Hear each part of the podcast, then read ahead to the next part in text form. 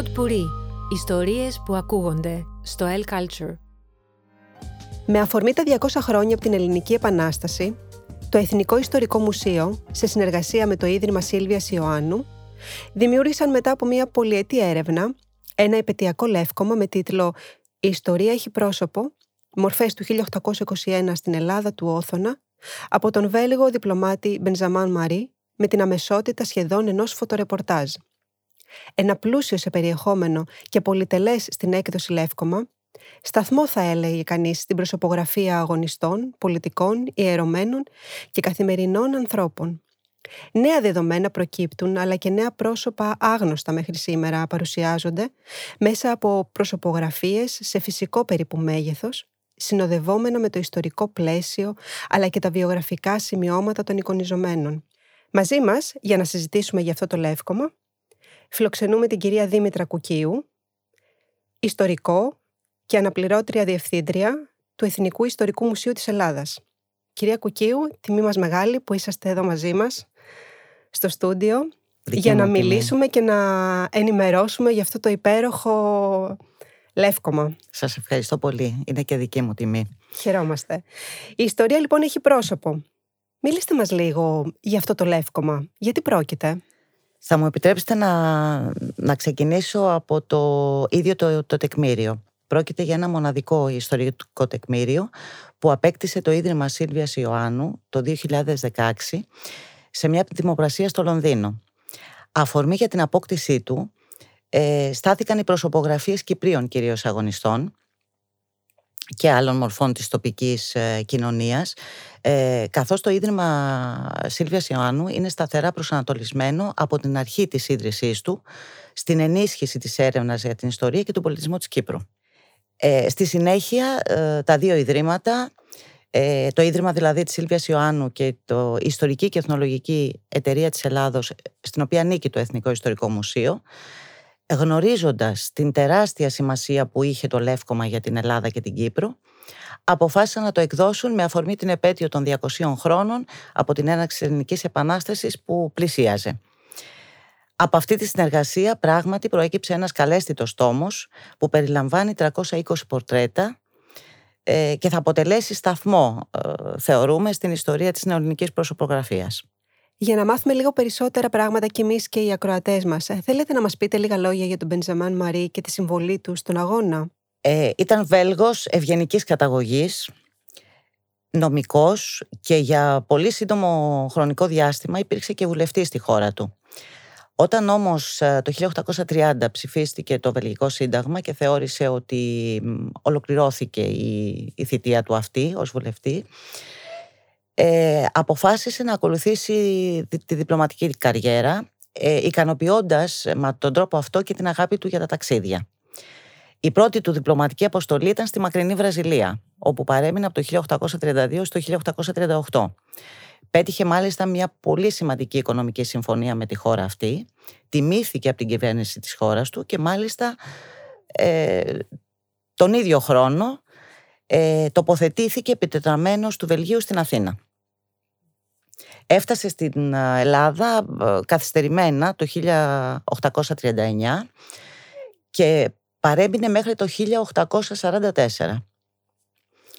Πέτυχε μια πολύ σημαντική εμπορική επιτυχία επίσης, αλλά η κυριότερη προσφορά του για μας ήταν η πλούσια καλλιτεχνική του παραγωγή. Ήταν πολύ ικανός στο σχέδιο, εξαιρετικός φυσιογνωμιστής και, μα, και φιλοτέχνησε εκατοντάδες γυναικείες και ανδρικές μορφές από την οθονική περίοδο. Ταξίδεψε σε όλη την Ελλάδα, ε, έφτασε μέχρι και τη Σμύρνη, την Κωνσταντινούπολη, το Λίβανο και την Κύπρο και ε, μπορούμε σήμερα εμείς να, μέσα από αυτό το λεύκομα που μας άφησε να ε, γνωρίσουμε σπουδαίες μορφές της, της περίοδου που αναφέραμε. Ήταν ιδιαίτερος άνθρωπος, κυρία Νικολοπούλου. Ήταν ευαίσθητος, φιλάστενος. Ε, ασχολήθηκε δηλαδή ε, και με το θέμα της υγείας του εδώ κάνοντας και μπάνια στην, ε, ε στις θάλασσές μας. Στα ιαματικά νερά μας. Ακριβώς.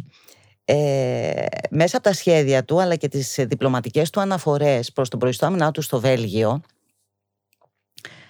προκύπτει ότι δεν συγκινήθηκε από το Αττικό τοπίο και τα ήθη και τα έθιμα του νεοσύστατου κράτους.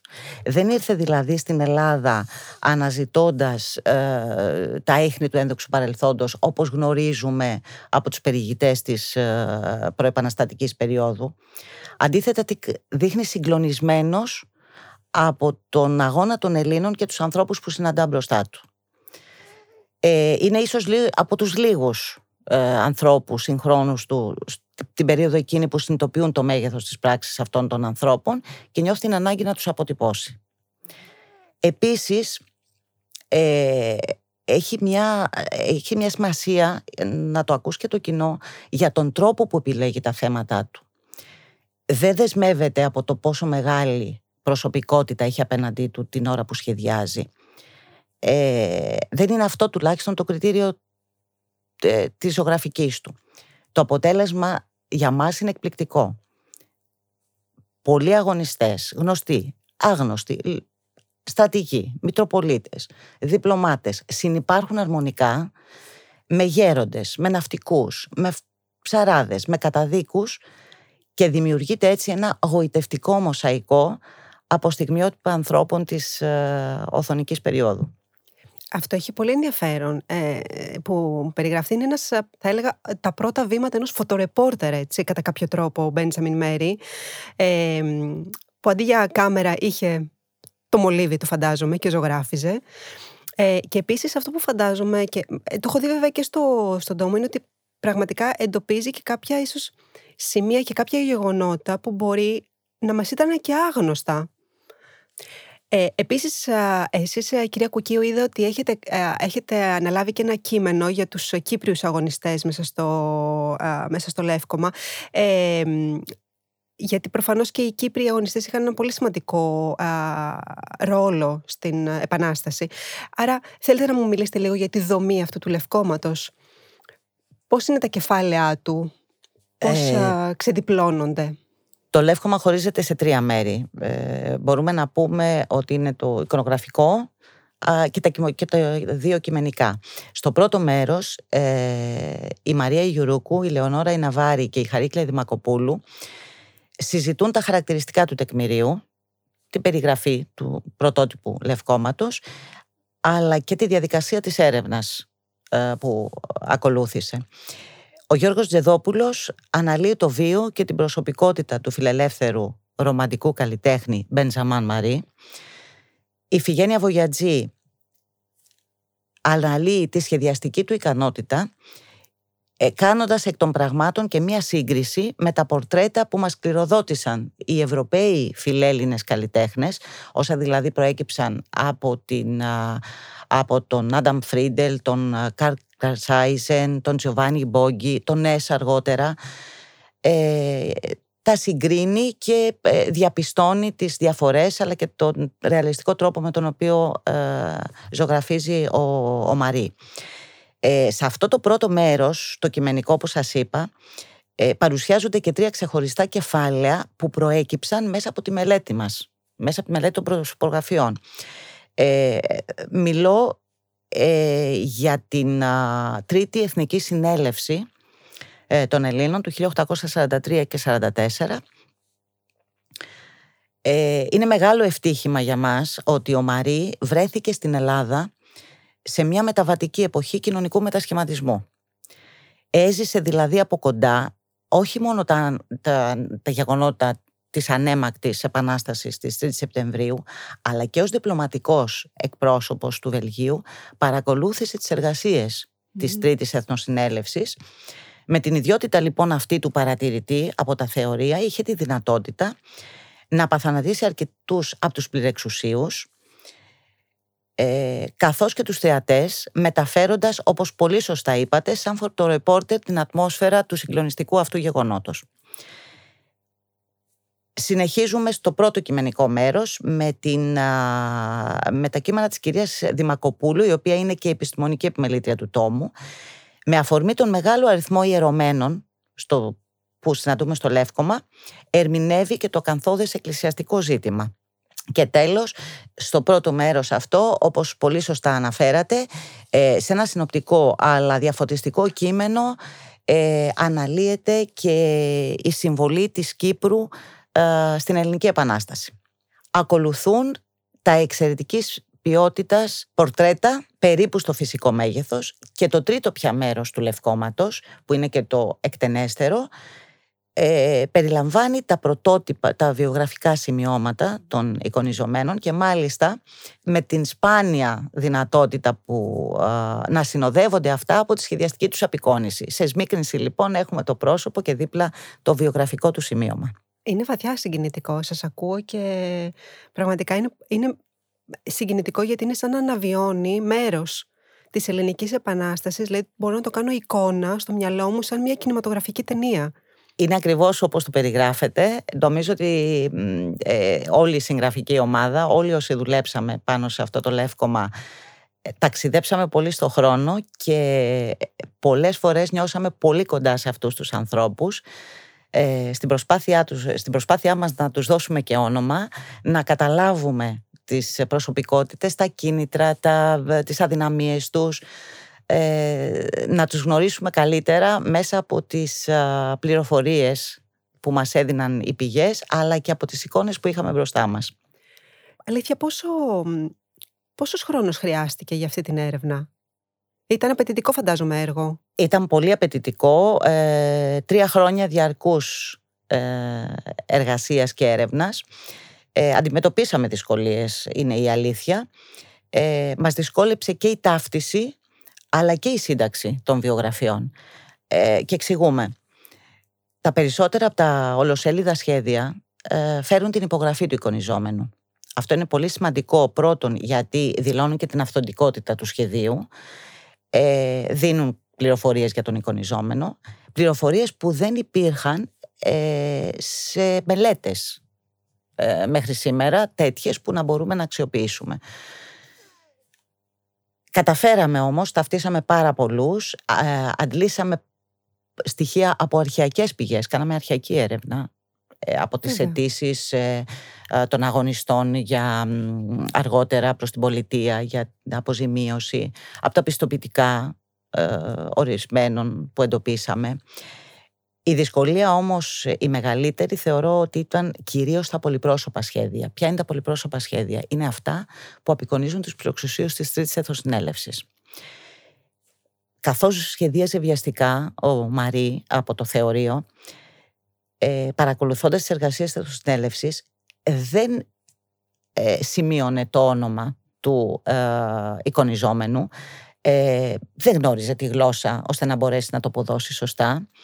Οπότε πολλά από τα σκίτσα είναι χωρίς καμία αναγραφή και αποδηθήκαμε σε έναν φοβερό αγώνα να τα ταυτίσουμε με πορτρέτα, με λιθογραφίες που είχαμε στη διάθεσή μας ε, τόσο στα συλλογή χαρακτικών ε, του Εθνικού Ιστορικού Μουσείου αλλά και στη συλλογή των ζωγραφικών, δηλαδή έργα ε, που φιλοτεχνήθηκαν μετά το 1850 και μετά. Σχεδόν ε, υπόθεση μυστηρίου μου φαντάζει, πραγματικά όμως έτσι που σας ακούω. Και επίσης ε, σκέφτομαι ότι ο Μαρή ε, σε εκείνη την, ήταν ένας, ε, ε, ακολούθησε μια πρωτόλια θα έλεγα ε, προστασία προσωπικών δεδομένων. Έβαζε να υπογράφουν ο κάθε ένας από αυτούς με το όνομά τους. Σωστά, δηλαδή αυτό, αυτό κατάλαβα σωστά, ακούγοντάς σας. Σωστά. Ποια θα λέγατε ότι είναι τα βασικά σημεία που αναδεικνύονται ίσως μέσα από αυτό το έργο και ήταν σημαντικά για αυτό το ιστορικό γεγονός που ε, έζησε το ελληνικό έθνος εκείνη την περίοδο. Υπάρχουν τέτοια; Είναι πολλά. Είναι πολλά. Θα, θα προσπαθήσω να αναφέρω μερικά.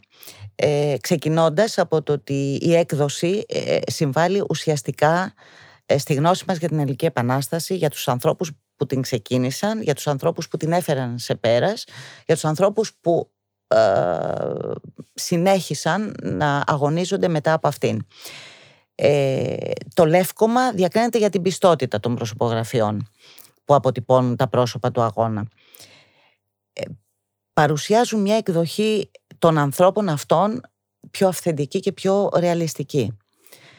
Η προσωπογραφία του Θεόδωρου Κολοκοτρώνη, παραδείγματος χάρη. Ε, έχουμε συνηθίσει τον ε, Θεόδωρο Κολοκοτρώνη ε, ως μια πατρική φιγούρα με συγκεκριμένα χαρακτηριστικά λίγο διαφορετικά από αυτά που συναντάμε στον ε, Μαρή. Είμαστε σίγουροι όμως ότι αποδίδονται με πιστότητα τα χαρακτηριστικά του. Γιατί, Γιατί ταιριάζουν απολύτως με το νεκρικό του εκμαγείο που φυλάσσεται στο Εθνικό Ιστορικό Μουσείο.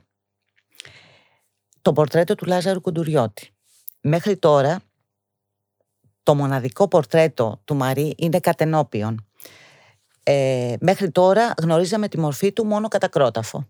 Άρα λοιπόν μπορούμε να γνωρίσουμε αυτόν τον ιδραίο ε, ναυτικό και πολιτικό ε, όπως ήταν στην πραγματικότητα.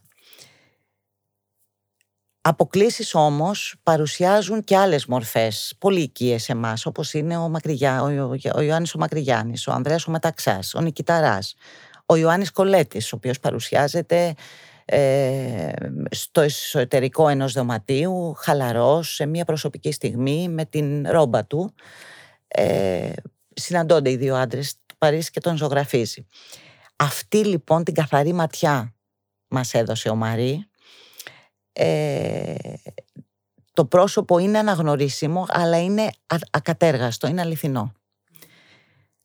Για να συνεχίσω την, ε, την αναφορά στα βασικά σημεία, γιατί είναι τόσο σημαντική αυτή η έκδοση, είναι γιατί απευθύνεται στο σύνολο της χώρας.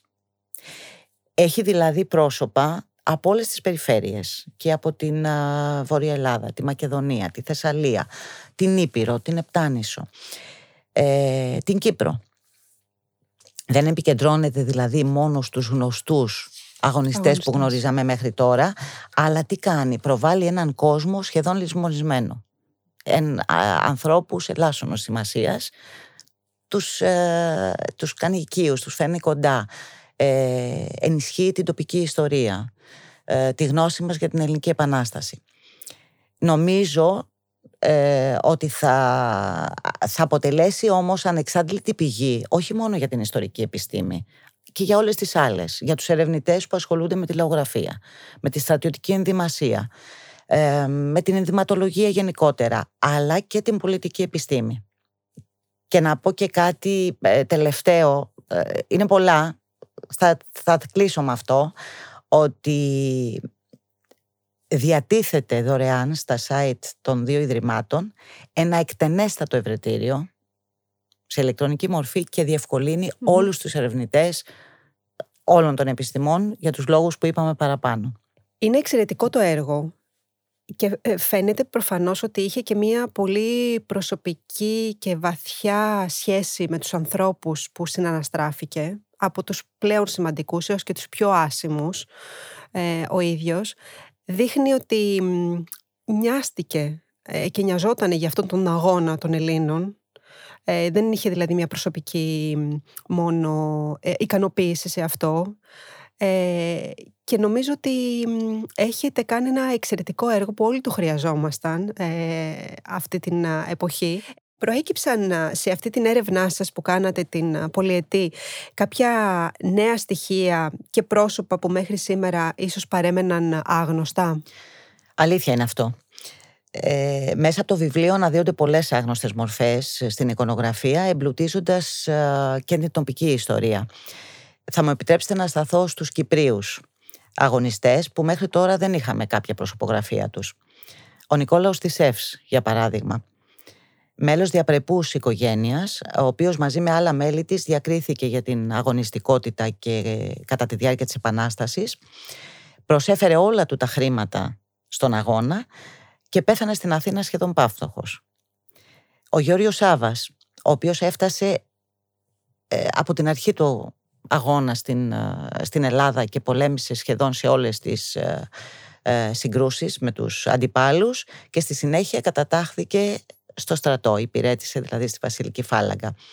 Αποκτήσαμε επίσης προσωπογραφίες εκπροσώπων της Εκκλησίας αλλά και πολιτικών που, που πρωταγωνίστησαν στην Οθονική περίοδο. Να αναφέρω ενδεικτικά τον Ιωάννη Στράτου, τον Παπακώστα Τζαμάλα, τον Τσάμι Καρατάσο, τον Γαλάνη Μεγαπάνο. Θα τολμήσω και τον Ηλία Σαλαφατίνο που θεωρώ προσωπικά ε, τον βιογράφησα κιόλας και τον αγάπησα τόσο πολύ όσο τον Νικηταρά επειδή προβάλλει και είναι πράγματι η πιο ανιδιοτελής προσωπικότητα της ελληνικής επανάστασης. Στο πλευρό του Πετρόμπεϊ, φίλοι χρόνια, μέσα από τα, τις αρχαϊκές πηγές προκύπτει ε, ένας αγωνιστής με ιδανικά, χωρίς κανένα όφελος για τη χώρα του, ε, για τον εαυτό του, ε, ο οποίος απάντησε στον Παπαφλέσε όταν ε, του έδινε το, τα μηνιαία χρήματα για τον, την ομάδα που διοικούσε, ότι εγώ δεν τα έχω τώρα ανάγκη αυτά τα χρήματα, τα έχει πατρίδα ανάγκη. Ταυτίσαμε όμως και πολλές μορφές, κυρία Νικολοπούλου. Τον Παύλο Χατζιανάργυρο, το φιλέλληνα ιστορικό Γεώργιο Φίνλεϊ, ε, τον Λόγιο Γεώργιο Γενάδιο, τον Θεόδωρο Γρίβα, να πω και μια γυναίκα, την Ανθούσα Παλάσκα, Ντερουζού, την περίφημη Μαντάμ Ρουζού της Οθονικής περίοδου που δεν έλειπε ποτέ από τις κοινοβουλευτικές συνεδριάσεις. Και ε, θεωρώ ότι πρέπει να αναφέρω για άλλη μια φορά τα νέα στοιχεία που προκύπτουν όχι μόνο για την Ελληνική Επανάσταση, αλλά κυρίως για τους, πληρεξου, τους πληρεξουσίους της α, Εθνοσυνέλευσης του 1843. Με λίγα λόγια, να πω ότι η έκδοση συνιστά και ένα λεξικό αγωνιστών με πλούσια βιογραφικά στοιχεία αντιλημμένα από ανέκδοτες πηγές. Εξαιρετικό. Νιώθω ότι έχουμε πάει πίσω 200 χρόνια και τα ξαναζούμε αυτά. Είναι πραγματικά συγκλονιστικό, κυρία Κουκή, όλο αυτό που μας έχετε φέρει εδώ μέσα στο στούντιο. Αυτό το πάθος και την αγάπη για αυτές τις αθέατες πλευρές της ελληνικής επανάστασης. Παρασύρωμαι όταν μιλάω για αυτό, είναι αλήθεια, αλλά ε, ταξιδέψαμε όλοι μας πίσω στο χρόνο, γοητευτήκαμε όλοι από ε, αυτές τις προσωπικότητες που έπρεπε να, με κάποιο τρόπο να ε, φέρουμε στην επιφάνεια ε, και νομίζω ότι ναι, είμαστε, είμαστε περήφανοι που το Λεύκομα εκδόθηκε και ναι. μπορούμε να το μοιραστούμε με τους, όχι μόνο με την επιστημονική κοινότητα αλλά και το ευρύτερο κοινό. Έτσι, μπράβο. Υπέροχα. Λοιπόν, εδώ να κλείσουμε, να σας ευχαριστήσουμε πάρα πολύ για την συνομιλία μας και αυτή την εκτενή παρουσίαση που μας κάνατε και σε εμάς και στους ακροατές. Και ελπίζουμε ότι αυτή η πολυτελής έκδοση θα αποτελέσει ένα σημαντικό σημείο αναφοράς για μελλοντικούς ερευνητές, αλλά και μια ενδιαφέρουσα ιστορική πηγή για όλους τους ενδιαφερόμενους αναγνώστες και αναγνώστριες.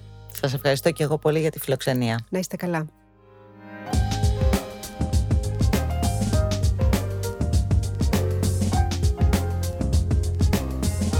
Pod Puri. Ιστορίες που ακούγονται στο El Culture.